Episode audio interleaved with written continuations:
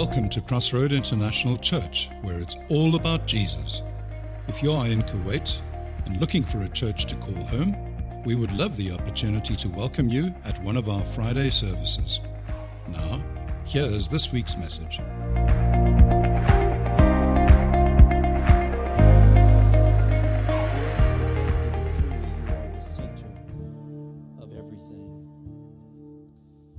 Come to you today with hearts of repentance, saying we're sorry for all of the times that we've taken you out of the center and we've put ourselves in your place. But Jesus, we thank you for the convicting power of your Holy Spirit that when we take center stage that the spirit is there to convict us and we come today with hearts of repentance and say father forgive us for taking center stage many times in our lives and we give you the honor and the glory we ask that you would bless the gifts that were given today and the giver as well Father, you would take it and bless it, multiply it, and use it for spreading the gospel around the world. We give you the honor and the glory in Jesus' name. God bless. You can be seated. Turn with me, if you would, to Matthew chapter 28. We're continuing our blessed, our balanced spiritual growth series, and today we're going to talk about bringing in the harvest. So, after the resurrection of Jesus, he spent some time with his disciples. And just before Jesus got ready to go up to heaven, his disciples were around and he gave them his last words of wisdom, his last command, and we read it here Matthew 28 18 to 20. And Jesus came and spoke to them, saying, All authority has been given to me in heaven and on earth. Go therefore and make disciples of all nations, baptizing them in the name of the Father and the Son and the Holy Spirit, teaching them to observe all the things that I have commanded you. And lo, I am with you always, even to the end of the age. It's interesting here that Jesus promise to be with us always is directly connected with us going and teaching all people. Now, in Mark chapter 16, there's another thing that Jesus tells his disciples at the end in verse 15. And Jesus said unto them, Go into all the world and preach the gospel to every creature. Now, the sermon this week is entitled Bringing in the Harvest, and it's a reminder of the responsibility that each one of us as believers has to the harvest. Jesus commands us and calls us to go into the harvest field. As we talked last week about obedience to the commandments of Christ, this is one of the things that we need to be obedient to. Now, growing up on a farm, I understand the harvest. Everything we did all year long revolved around the harvest. We would spend time preparing the field. My dad was a fanatic about the field being ready to receive the seed. He would disc it and plow it and disc it and rake it to where it looked like a tabletop. And we'd go, Dad, why do you have to have it in such good shape? We're just going to come in with the tractor and mess it all up again. He says, because it has to be good ground for the soil or for the seed to go into. Then we would plant the seed then we would spend time cultivating the seed. I can remember walking through the crop with a machete, cutting the big weeds out of the soybeans or the corn, and there was a lot of work. But then one day, My dad would be walking through the field, and he'd come in that night for supper, and he said, Tomorrow we start harvest. Everything quit. Everybody in the family got involved because the harvest was what it was all about.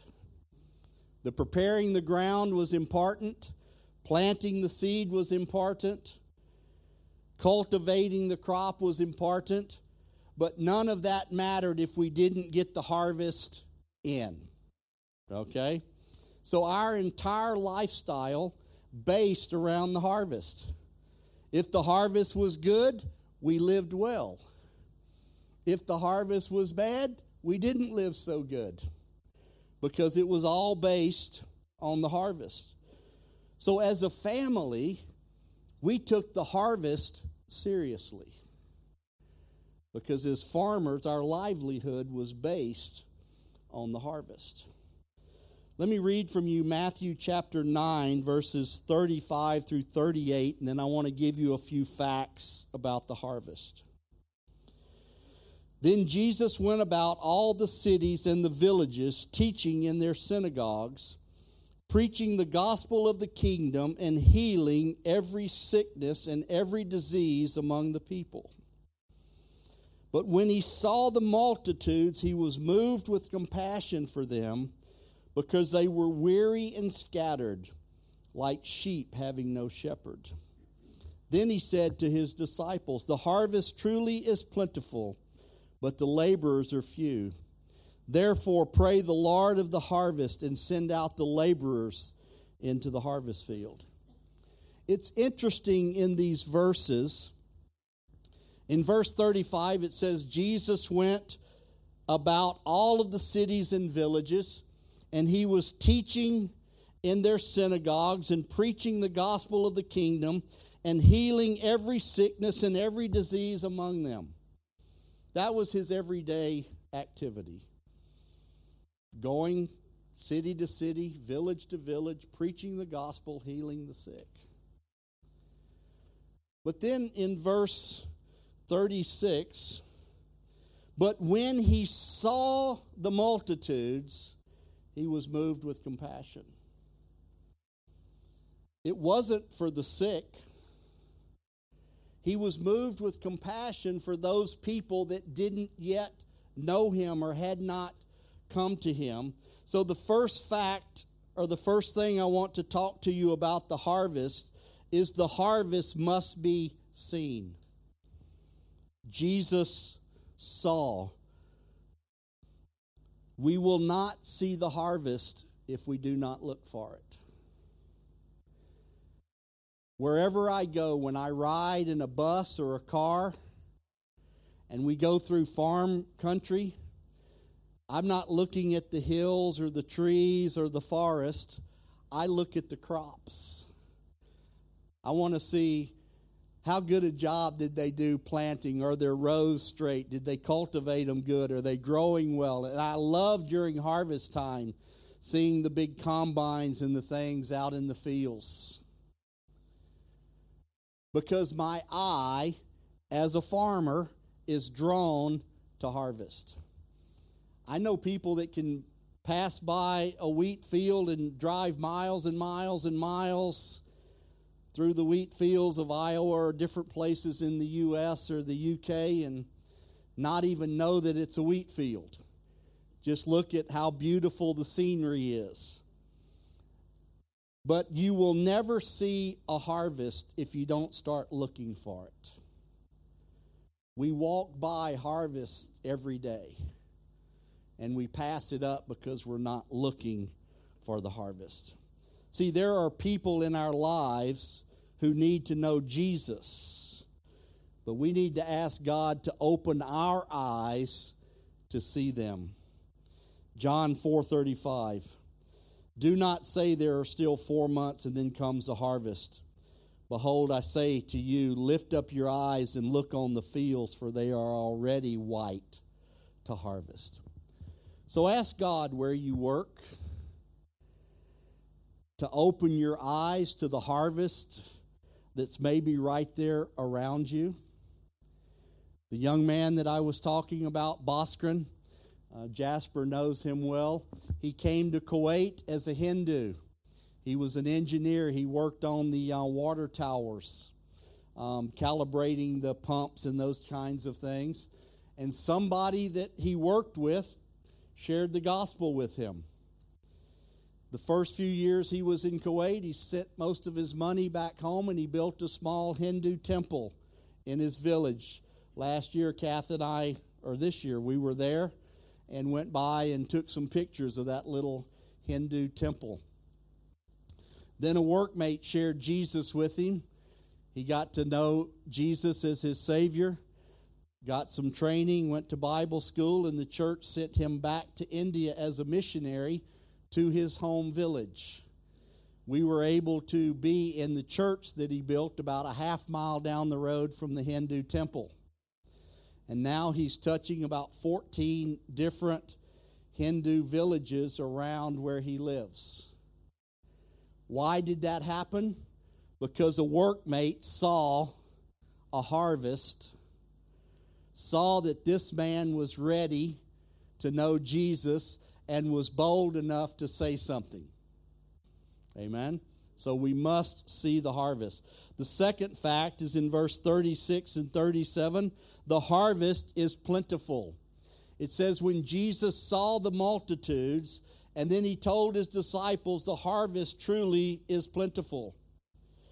The number of spiritually dying people is overwhelming.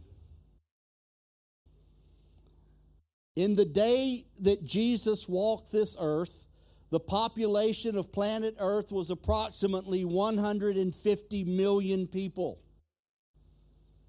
Today, the world's population is 7.6 billion people, and it's growing at a rate of 82 billion per year. To put that in a little more perspective, that's 240 or 224,600 57 people today that will be born into this world. Think about that. 7.6 billion people on earth. The harvest is plentiful. Let me ask you how many of you, every person you know, is a believer? Put your hand up. Okay, look around. Look at how many people only know believers. None of us. All of us have people in our lives that are unbelievers and they need the gospel. We need to be like Jesus. We need to live like him. What did he do every day? He went from village to village, city to city, and preached the gospel. The third thing we need to see is that the harvest is precious in the sight of Jesus. When Jesus saw the multitudes, he was moved with compassion. In the New Testament, there are three words for compassion. And the word used here is the strongest word there is for compassion. It indicates not only a pained feeling at the sight of suffering, but in addition, a strong desire to relieve and to remove the suffering. So, this is a compassion that Jesus had. He saw the suffering of the people, and he had this strong desire to do something about it. When you see someone that's suffering or you see someone that's in need, and you feel bad about them but just keep going, that's called sympathy. Sympathy feels bad at the plight of another but does nothing about it.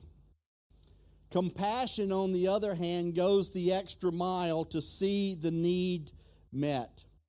It's love that moves us beyond sentimental feeling to heartfelt action. Compassion always leads to action. See, Jesus cares about the harvest because that was his number one mission. Luke chapter 19 and verse 10 For the Son of Man came to seek and to save that which was lost. About 10 or 12 years ago, I was in um, Sydney, Australia, and I flew up to a little farming community called Wagga Wagga. It's out in the middle of nowhere, and um, from the airport to the church where I was speaking, we drove through these huge wheat fields that had just been harvested. And then we would go by a little field of maybe two to five acres, and the wheat had not been harvested and it was beginning to fall over. And once wheat is on the ground, it's almost impossible to harvest it. They, were, they had waited too long and they were going to lose this harvest. And I asked the man that was driving me from the airport, I said, Why are all of these huge fields nicely harvested, but all of these small fields are being wasted? He said, Oh, those little fields, they belong to weekend farmers who live in the city. And they just come out here and play at farming and their livelihood doesn't depend on the harvest, so they don't care if they get it in or not. They just have fun playing farming. And immediately God spoke to me. He said, How many of my children are weekend harvesters? Their livelihood doesn't depend on the harvest, so they don't care if it comes in or not. I want to challenge you today that the harvest is precious. Every person is precious in the sight of Jesus, and He has called us to take the gospel to everyone we come in contact with. The next thing in verse 36 is the harvest is fragile. It says they were weary and scattered. The word weary means that they were defeated by life. The toils and the struggles of, of life had punched them in the stomach one too many times. They're drawn and they're down and they're almost out for the final count. Ready to quit, helpless, broken, and without purpose. Many people in life are in that condition. They're weary. They don't know where to turn when life throws them a curveball or when life does something that's not expected. Scattered means that they were wanderingly aimlessly. They were people without hope, people without meaning, people without a reason for living. Ralph Waldo Emerson said this People are living lives of quiet desperation. They're desperate for meaning and purpose, distraught by the world's lies and heading for destruction. They are walking down the path that Jesus referred to as the broad road that leads to death. Every person you know without Jesus is on that road. And it's our job to tell them they're going the wrong way.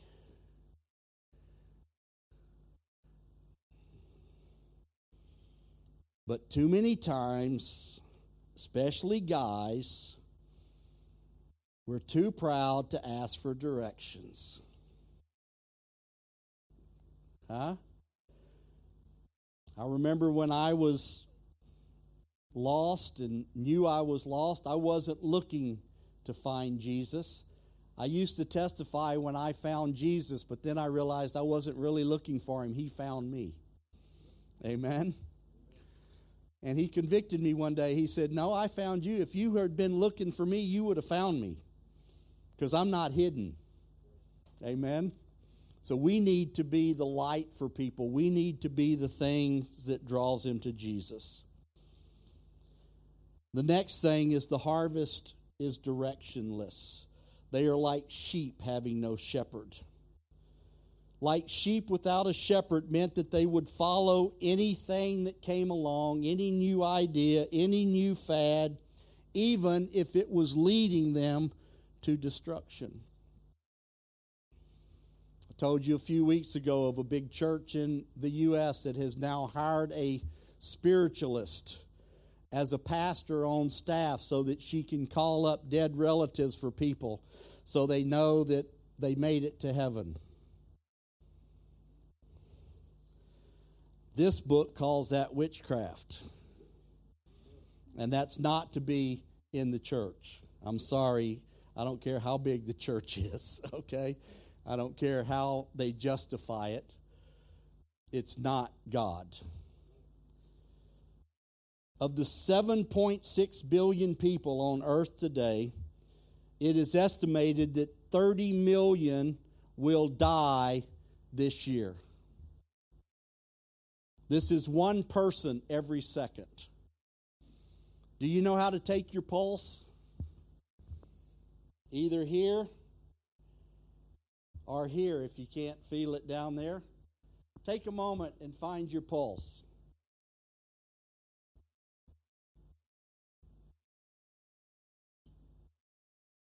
If we're healthy, most of us have a heart rate of somewhere between 60 to 70 beats a minute. So that means every time you felt that pulse, someone somewhere on this planet died and went to hell without ever hearing about Jesus. Think about that.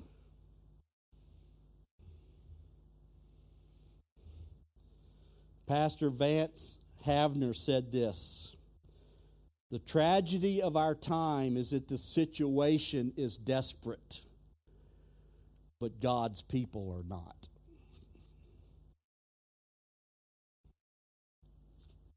I hope this is speaking to you today because it's it it's really speaking to me. As I was preparing this several times, I deleted this message and didn't want to give it because it was too convicting, but God would always say, No, that's the one you're supposed to preach. The situation in the world is that things are desperate, but God's children are not desperate. We live in a lost and broken world that is desperate for the good news that we have, and that is Jesus Christ came to seek and to save the lost. The next thing I want to share is the harvest is understaffed, but the laborers are few. See, feel what Jesus felt. Jesus was overwhelmed when he saw the magnitude of the harvest and he knew he couldn't do it by himself. So he told, in a minute, he told the disciples to pray that harvesters, laborers would come into the field. See, the Pharisees at that time, they weren't so interested in people coming into the kingdom as they were people being punished for breaking the law. But Jesus came and died for sinners to be saved.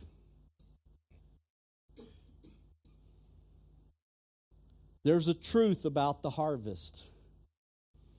The harvest will never be reaped if someone doesn't go into the harvest.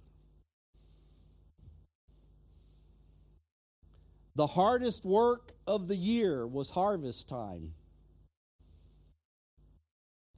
We worked from daylight to dark, and sometimes we even worked all night if bad weather was coming and the the crop was going to be destroyed. See, we need to be desperate to get the harvest in, and it is understaffed. There are not enough people. Jesus followers today need to see the people as Jesus saw them plentiful, precious, perplexed, and perishing. And then the next thing is the harvest begins in prayer. Pray the Lord of the harvest. Your prayer does not bring the harvest in. Your prayer simply unites your heart with the heart of God, to see that the harvest is preserved. Not all Christians will cross major cultural boundaries. Not all Christians will become full time missionaries. But every Christian must share the gospel and must pray for the Lord of the harvest to send workers into the harvest field. And then that brings us to the obedience part. To be part of the harvest, you must be willing to be an answer to your own prayer. As we pray for God to send workers into the harvest, God will touch our hearts with His heart to take the gospel to those people around us. We are workers. We're workers for God, and God wants workers in the harvest field. You are not on your job by accident. God has put you there. I was listening to a, a podcast this morning, and the man made this statement. He said, Pastors have no business in the business world. He said, businessmen have business in the business world. Let me give you an example. Rick, you're a contract manager, right? I can't come to KNPC as a pastor and say, hey, these contracts are wrong. You need to do A, B, and C. Why? Because I have, I have no clue about contract management. So I have no business in that realm trying to talk their business, but you do. And so you have influence over them because of your expertise in the realm of business that I don't. You understand what I'm saying? So God has strategically placed you in the company where you work so that you can be a witness of Jesus. Now, let me give you some good advice and some help. You cannot save anyone. Do you understand that? Your job is not to save people, that's Jesus' job. Your job is simple be a light in the darkness. And we're going to talk about this next week. Be salt and light where you are so that you can leave a lasting legacy. But the question is will you obey when the Holy Spirit prompts you to share the gospel? And then the last fact about the harvest the harvest is a partnership with God. In verse 38, he says it is his harvest. It's not CIC's harvest. It's not Pastor Steve's harvest. It's not your harvest. It is God's harvest. And only God can bring it in. We are in partnership with God to bring in the harvest. Isaiah 6 8, one of my favorite scriptures. Also, I heard the voice of the Lord saying, Whom shall I send, and who will go for us? And then I said, Here am I, send me. I hope that's your prayer today. Here am I, Lord, send me. Send me to that boss that I've been praying to get kicked out of the country.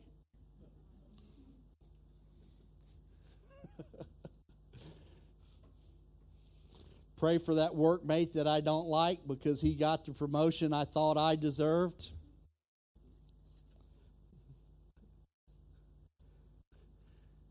God, send me to my neighbor that throws all their trash over on my side of the walk.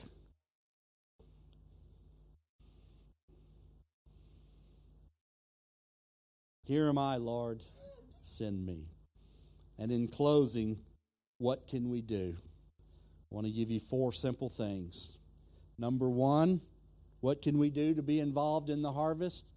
Take responsibility for the field where I am. Okay? Think of all the people you are in contact with every day. We will never have a sense of urgency or priority until we realize that we are responsible for those people. Number two, we can pray. When we begin to see people as Jesus saw them, then we will pray for workers for the harvest. Number three, we can go. When we see people as Jesus saw them, we will go into the harvest. We cannot bring in the harvest without first going into the harvest field. I don't know if you remember three or four months ago, I showed a little video of a song that was popular when Kath and I were in Bible school in the 70s. And it was, My children all want to sit around my table, but no one wants to go into my field.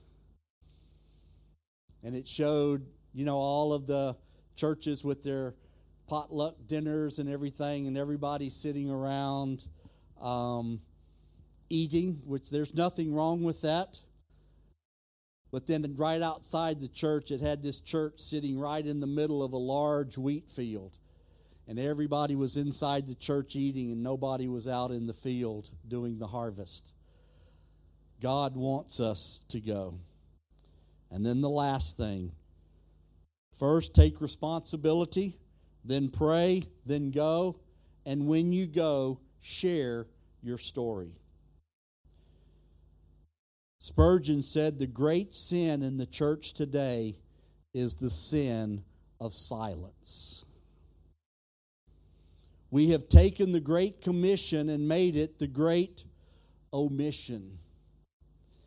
There is a false teaching in the church today that says we can be evangelical without being evangelistic. It has us believe that we go to church rather than we go into the world. We are commanded to be involved in the harvest. It's a great privilege to partner with God to see men and women and boys and girls come to know Jesus as their Savior. It's not our job to save anyone, it's simply our job to tell our story.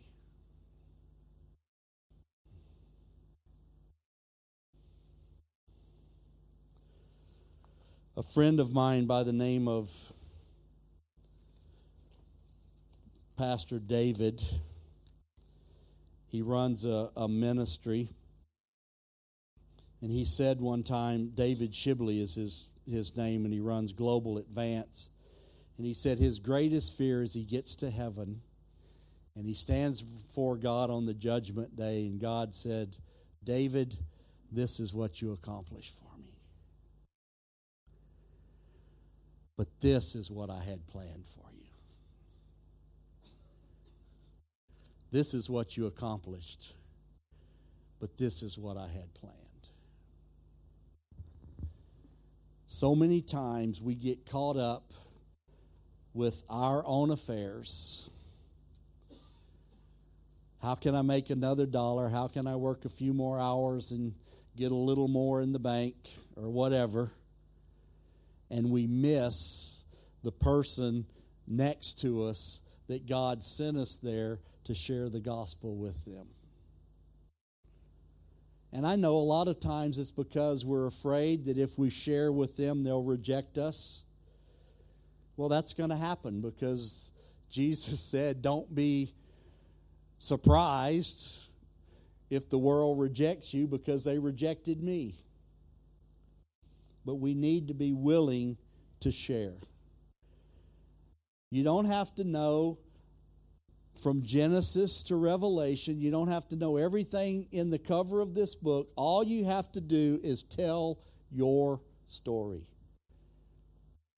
It's called a testimony. A testimony is simple this. This is what I know. This is what happened to me. And it's your story. Share your story with people, and they cannot argue with your story because it's your story. It happened to you. And the good news is if God could take you, turn to your neighbor and say, This is good news. If God could change me, there's no problem with Him changing you. Amen? And tell them, because I was a reprobate, I was a sinner, and God saved me, He can save you. Amen? Let's pray. Father, we come to you and we thank you for this message. We thank you for your word. We thank you that to have a balanced life, not only do we have to love the brothers and sisters in the body of Christ, and not only do we have to obey your commandments, but you want us to be involved in your harvest. You want us to love not only our brothers and sisters in the body of Christ, but you want us to love even our enemies. You want us to do good even to those that persecute us and say all kinds of slanderous things against us. Father, I ask that you would every day open our eyes to the harvest that is around us. Father, give us the boldness of a lion to share our story with everyone we come in contact with.